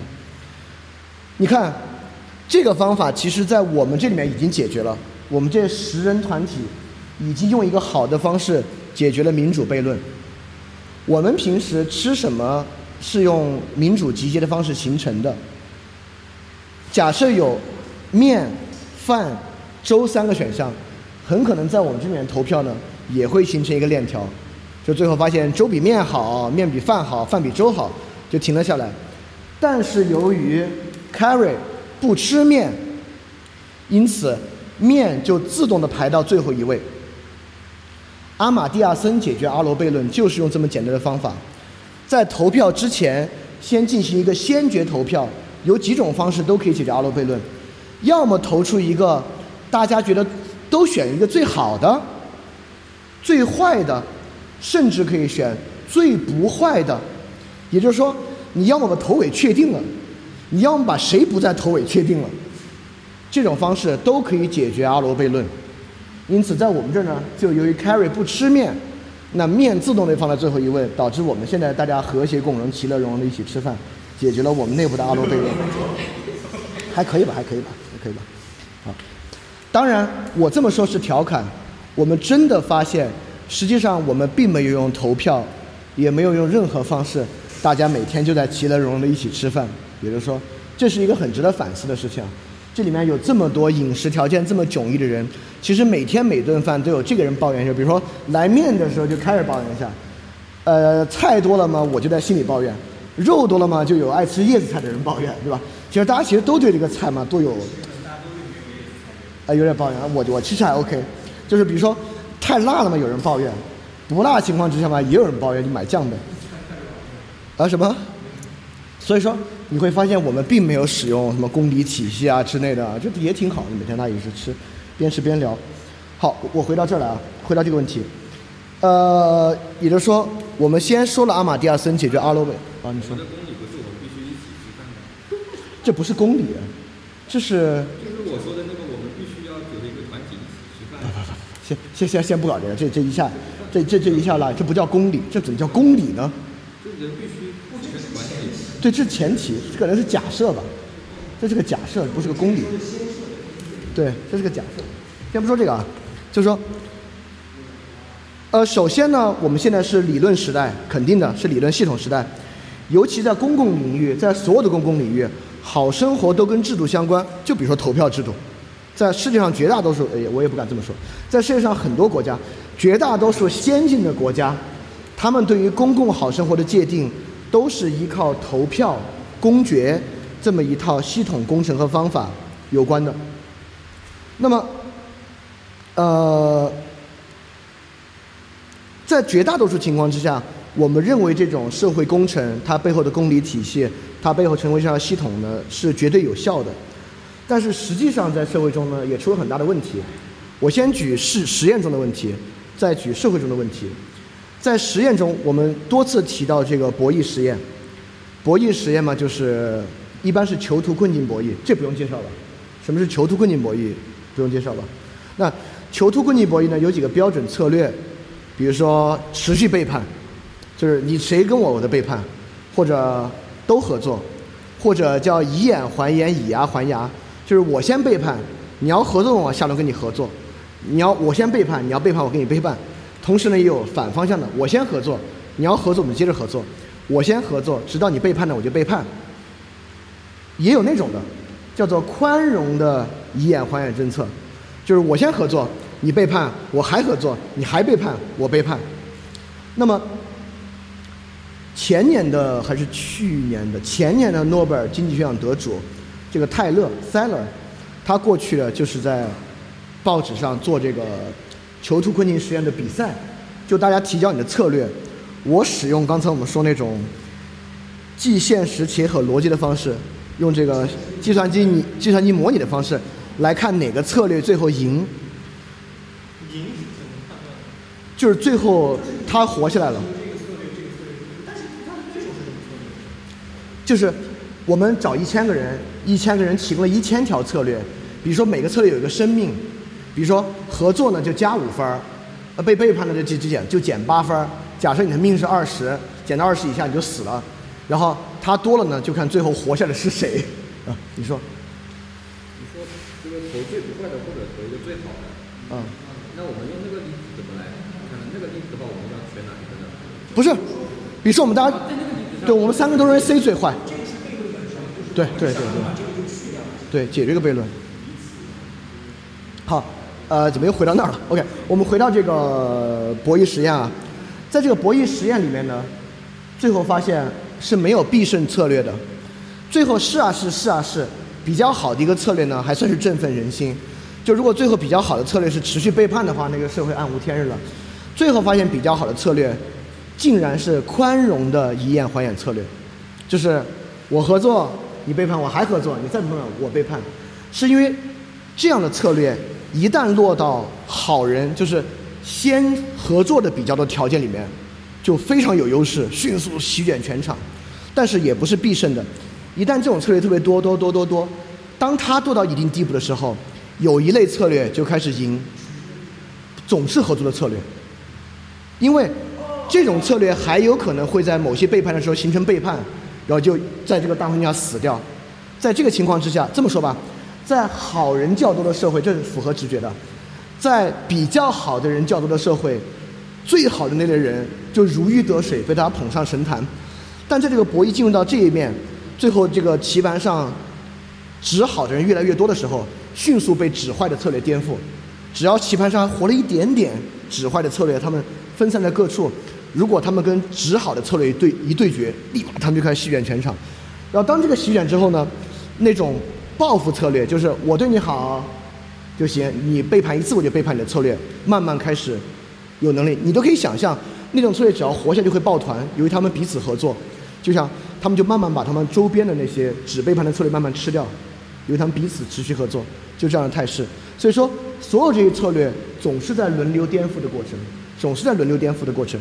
意思是说，在这么一种理性社会构建里面，我们找不出最优解。意思是说，就像《黑客帝国》的问题一样，系统风险总是存在的。你就发现，所有策略开始被颠覆的时候，正是它的量最大的时候。当某一种单一策略在棋盘上，就在这个模拟的局域里面，当它快成为单一的最好的策略的时候，就有一种与它针锋相对的，迅速把它干掉，非常非常快。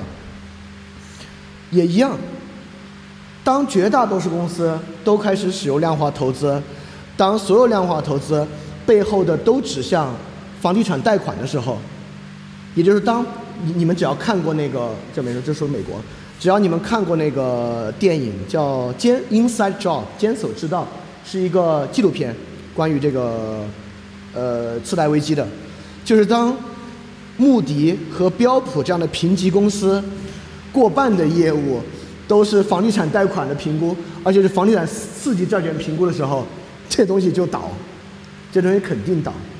所以说，外部系统工程，如果我们只使用外部系统工程，就会有个问题，这是工具理性会遇到很大的问题。在工具理性策略之下，特别是加入互联网之后，赢家通吃是个就必然的策略。这里面涉及到一个很重要的我一个两种统计学的分布形式。呃，我看到最多是这两种啊，有没有别的种呢？我自己不太知道。就是正态分布和幂律分布，正态分布就是中型，最厉害的和最不厉害的都很少，呃，中不溜的特别多。幂律分布就是越往上量越大，比如说世界上所有企业的市值是符合幂律分布的，就五百强最靠前的公司，它的市值就是大的没边儿了。但是公司的数量呢是正态分布的，就最烂的公司就是烂到一文不值的公司少，啊，特别牛逼的公司也少，就中不溜公司多。过去企业利润分布是正态分布的，但进入互联网时代之后，它越来越导向幂律分布。这里面有一个很重要的，我跟我们的生活有直观经验的产物，就是 IM 软件这样的东西啊，微信就 Instant Message，微信这样的东西啊，不可能社会上有五个微信各有点人用，微信这样的软件的形态，最后一定导向就剩一个。Facebook 也一样，Facebook 刚出来有 MySpace 啊，Facebook 还有好几个呢，最后留一 Facebook。微信刚出来的时候有米聊，有 TalkBox 啊，最后剩微信一个。微信 QQ 还是在？啊，这两个其实一个是移动端的，一个是手机的。当然我知道现在有一些年轻人在移动端也使用 QQ。Anyway，这这是另外一回事儿。只是说总的来讲是幂律分布的。比如说电商平台过去那么多那么多，现在基本上淘宝、京东二人转，而且淘宝其实跟京东的差距在拉大。京东在越大不，当然是淘宝在越，就是阿里巴巴系在越来越大了。就是整个互联网，呃，这个我们可以有时间细说啊，有什么粘着效应之类的。它整体形态呢就是幂律分布，也就是说，当系统工程、当自由经济的系统工程与信息工程，就是互联网工程合一的时候，这种外部对好生活的任何系统、任何方式是幂律分布的。幻化到社会投票之中。一个最极佳例子就就是英国的脱欧公投。一旦这种言论形成一个形成一种态度的时候，它至少在非精英群体里面就会形成席卷之势。特朗普的上台，英国脱欧公投都能看出来。你看现在英国人好像英国现在，我前天看新闻，好像又由于脱欧的成本实在太高，大家觉得是不是不要还是不要脱欧了？所以在这种情况之下，极其容易酝酿系统性风险。当自由经济的系统和互联网的系统合一的时候，极其容易像博弈论实验一样形成一个独大的系统，这就是很有问题的。那包括我们个人也一样。当你自己选择的生活路径，因为如果你没有什么所谓的自我技术啊，被外部技术，就这两天我看了好多，就炒币炒到倾家荡产啊，或者。因为消费借贷，最后倾家荡产了，不是本来就倾家荡产，都都借贷了，就是因为消费借贷给自己染上极大麻烦的人啊，某种程度上都能看出这个东西。所以这里面有个很重要的问题，刚才我们说的这三个方式，现实且合逻辑的、合逻辑的且有意义的，和现实且有意义的，在一个人来理解世界的时候，他该做一个什么样的排布，这是一个相当重要的问题。大多数情况之下，我们是用那种科学实证的方式直接作为起点的，就是。怎么赚钱最快？那行，呃，开始做。边沁就是典型的，怎么最高效怎么来。边沁就很就有个很荒唐的，所以能搞出这个全景敞式监狱这种惨惨无人道的东西。你你你知道吗？我我说一下啊，边沁边是这样的，边沁不是个坏人，就是当时英国搞功利主义的人都不是那种利欲熏心的人。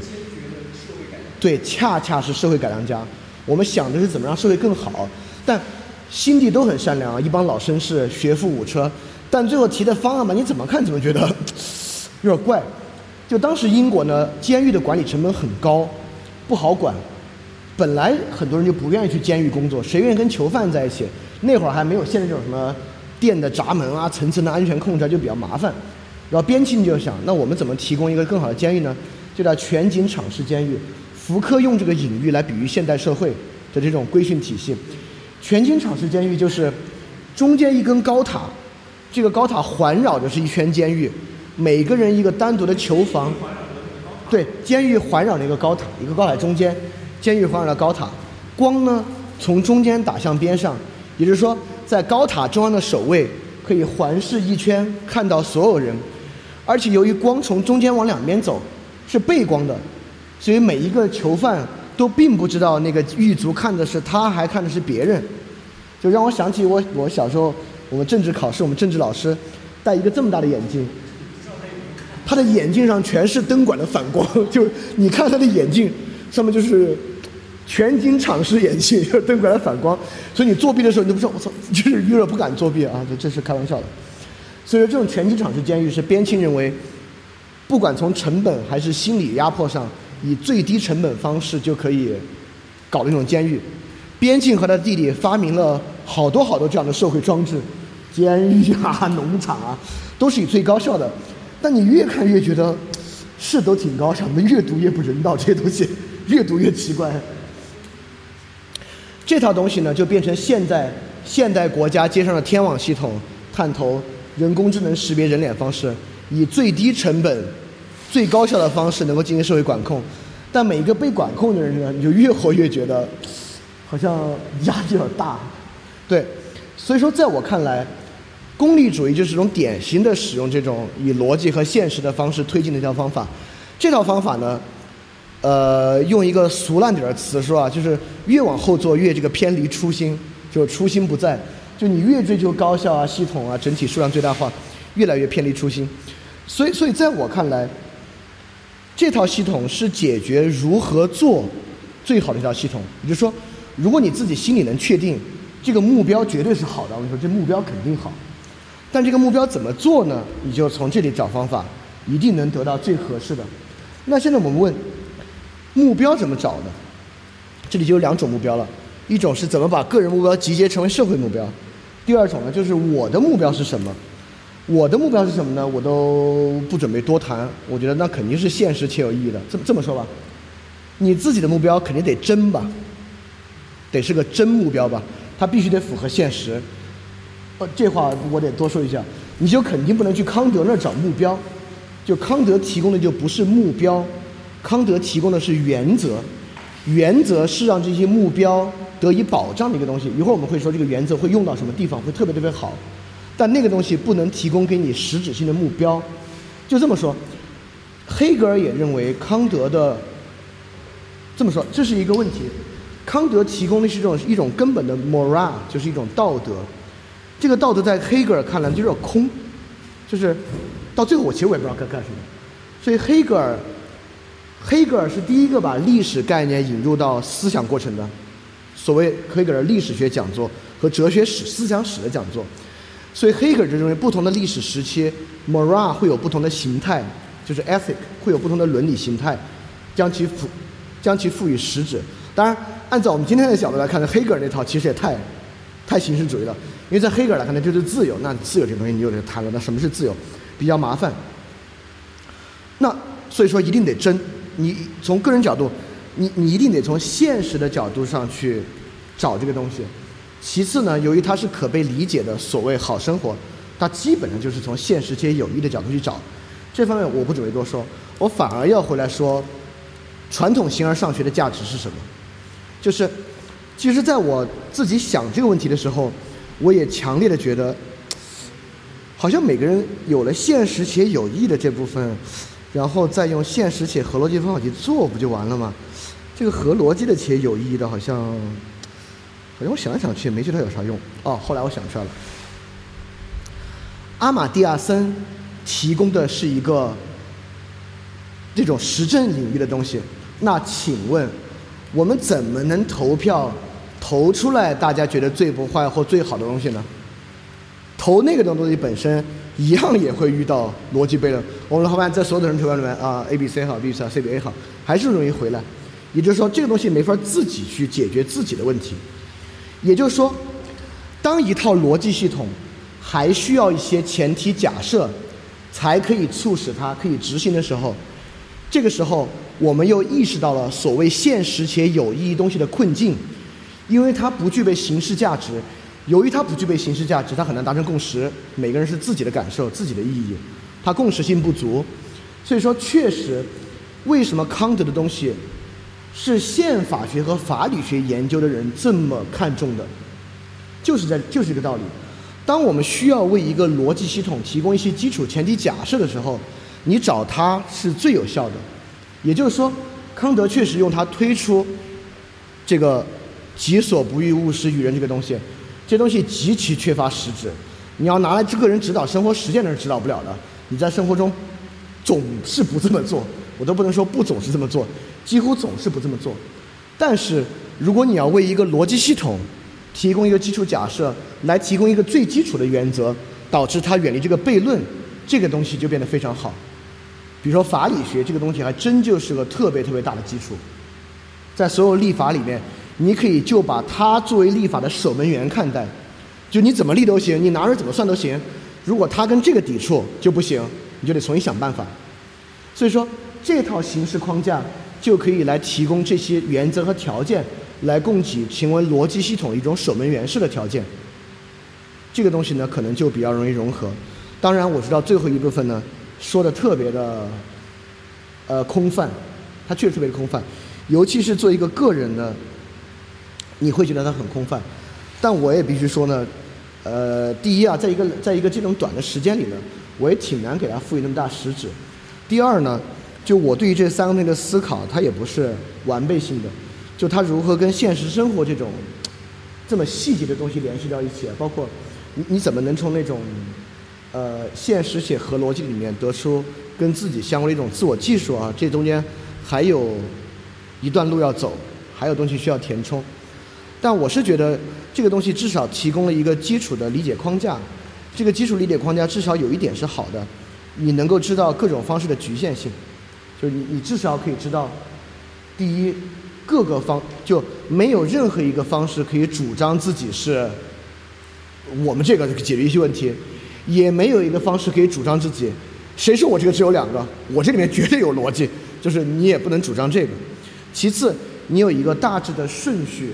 他们三个所扮演的价值，就哪一个是你的基础出发点，哪一个是你的做法，哪一个是你做法系统的底线，或者你做法系统的基本原则，这里面能够提供一些基础价值。是这样的，我会强烈的认为，如果你仅仅思考关乎自己的问题，它特别难想出来。但只要你，就比如说，就比如说子琪，只要你想，我如何把我那个东西变成一种公共观念的时候。特别是第二个和第三个就会很有用。一旦你想把它变成公共观念，那套合逻辑的且有益的那套科学实证方法，它里面的工程学要素就会变得非常非常有效，就会变得非常非常直观。这是为什么呢？因为只有你面对这个课题的时候，你才有确凿实质的事儿要做，那个目标才足够清晰。因为一到自己的好生活这事儿吧，那目标本来也很不清晰，你要做什么事儿吧，它本身也挺不清晰的。这时候我又反过来说一句。如果我们每个人都觉得这个好生活就是我们自己的一个事儿的时候，你还挺难顺着这个思路往下去想的。如果你认为好生活是个公共的事儿，你就说实现好生活不是我要怎么怎么着，而是我们要想办法让大家怎么怎么着的时候，你再拿这种方式想呢，就会就会容易想得多，它的实质和具象东西就会很快速的填充进去，就会很容易想。因为我们发现，不管是马丁诺瓦克的数学仿真形式，还是康德的东西。都不是指向一个个体，而是指向群体的。就指向个体，其实也没什么可算的，对吧？也没有太多的原则可想。对我今天大概就说这些，然后就是提出了人理解东西三种方式：呃，现实的、逻辑的、意义的，并且它们两两组合，形成一种相对系统的理解方式，把它链接到我们已经发明出来的一些系统学科上来看它的问题在哪儿，它为什么不能融合？以及每一个跟好生活怎么连接到一起的，以及我们每个人怎么去把它串起来、运用吧，促使你有更好的理解，基本上这样。对，你们觉得这个，我把这个关了啊。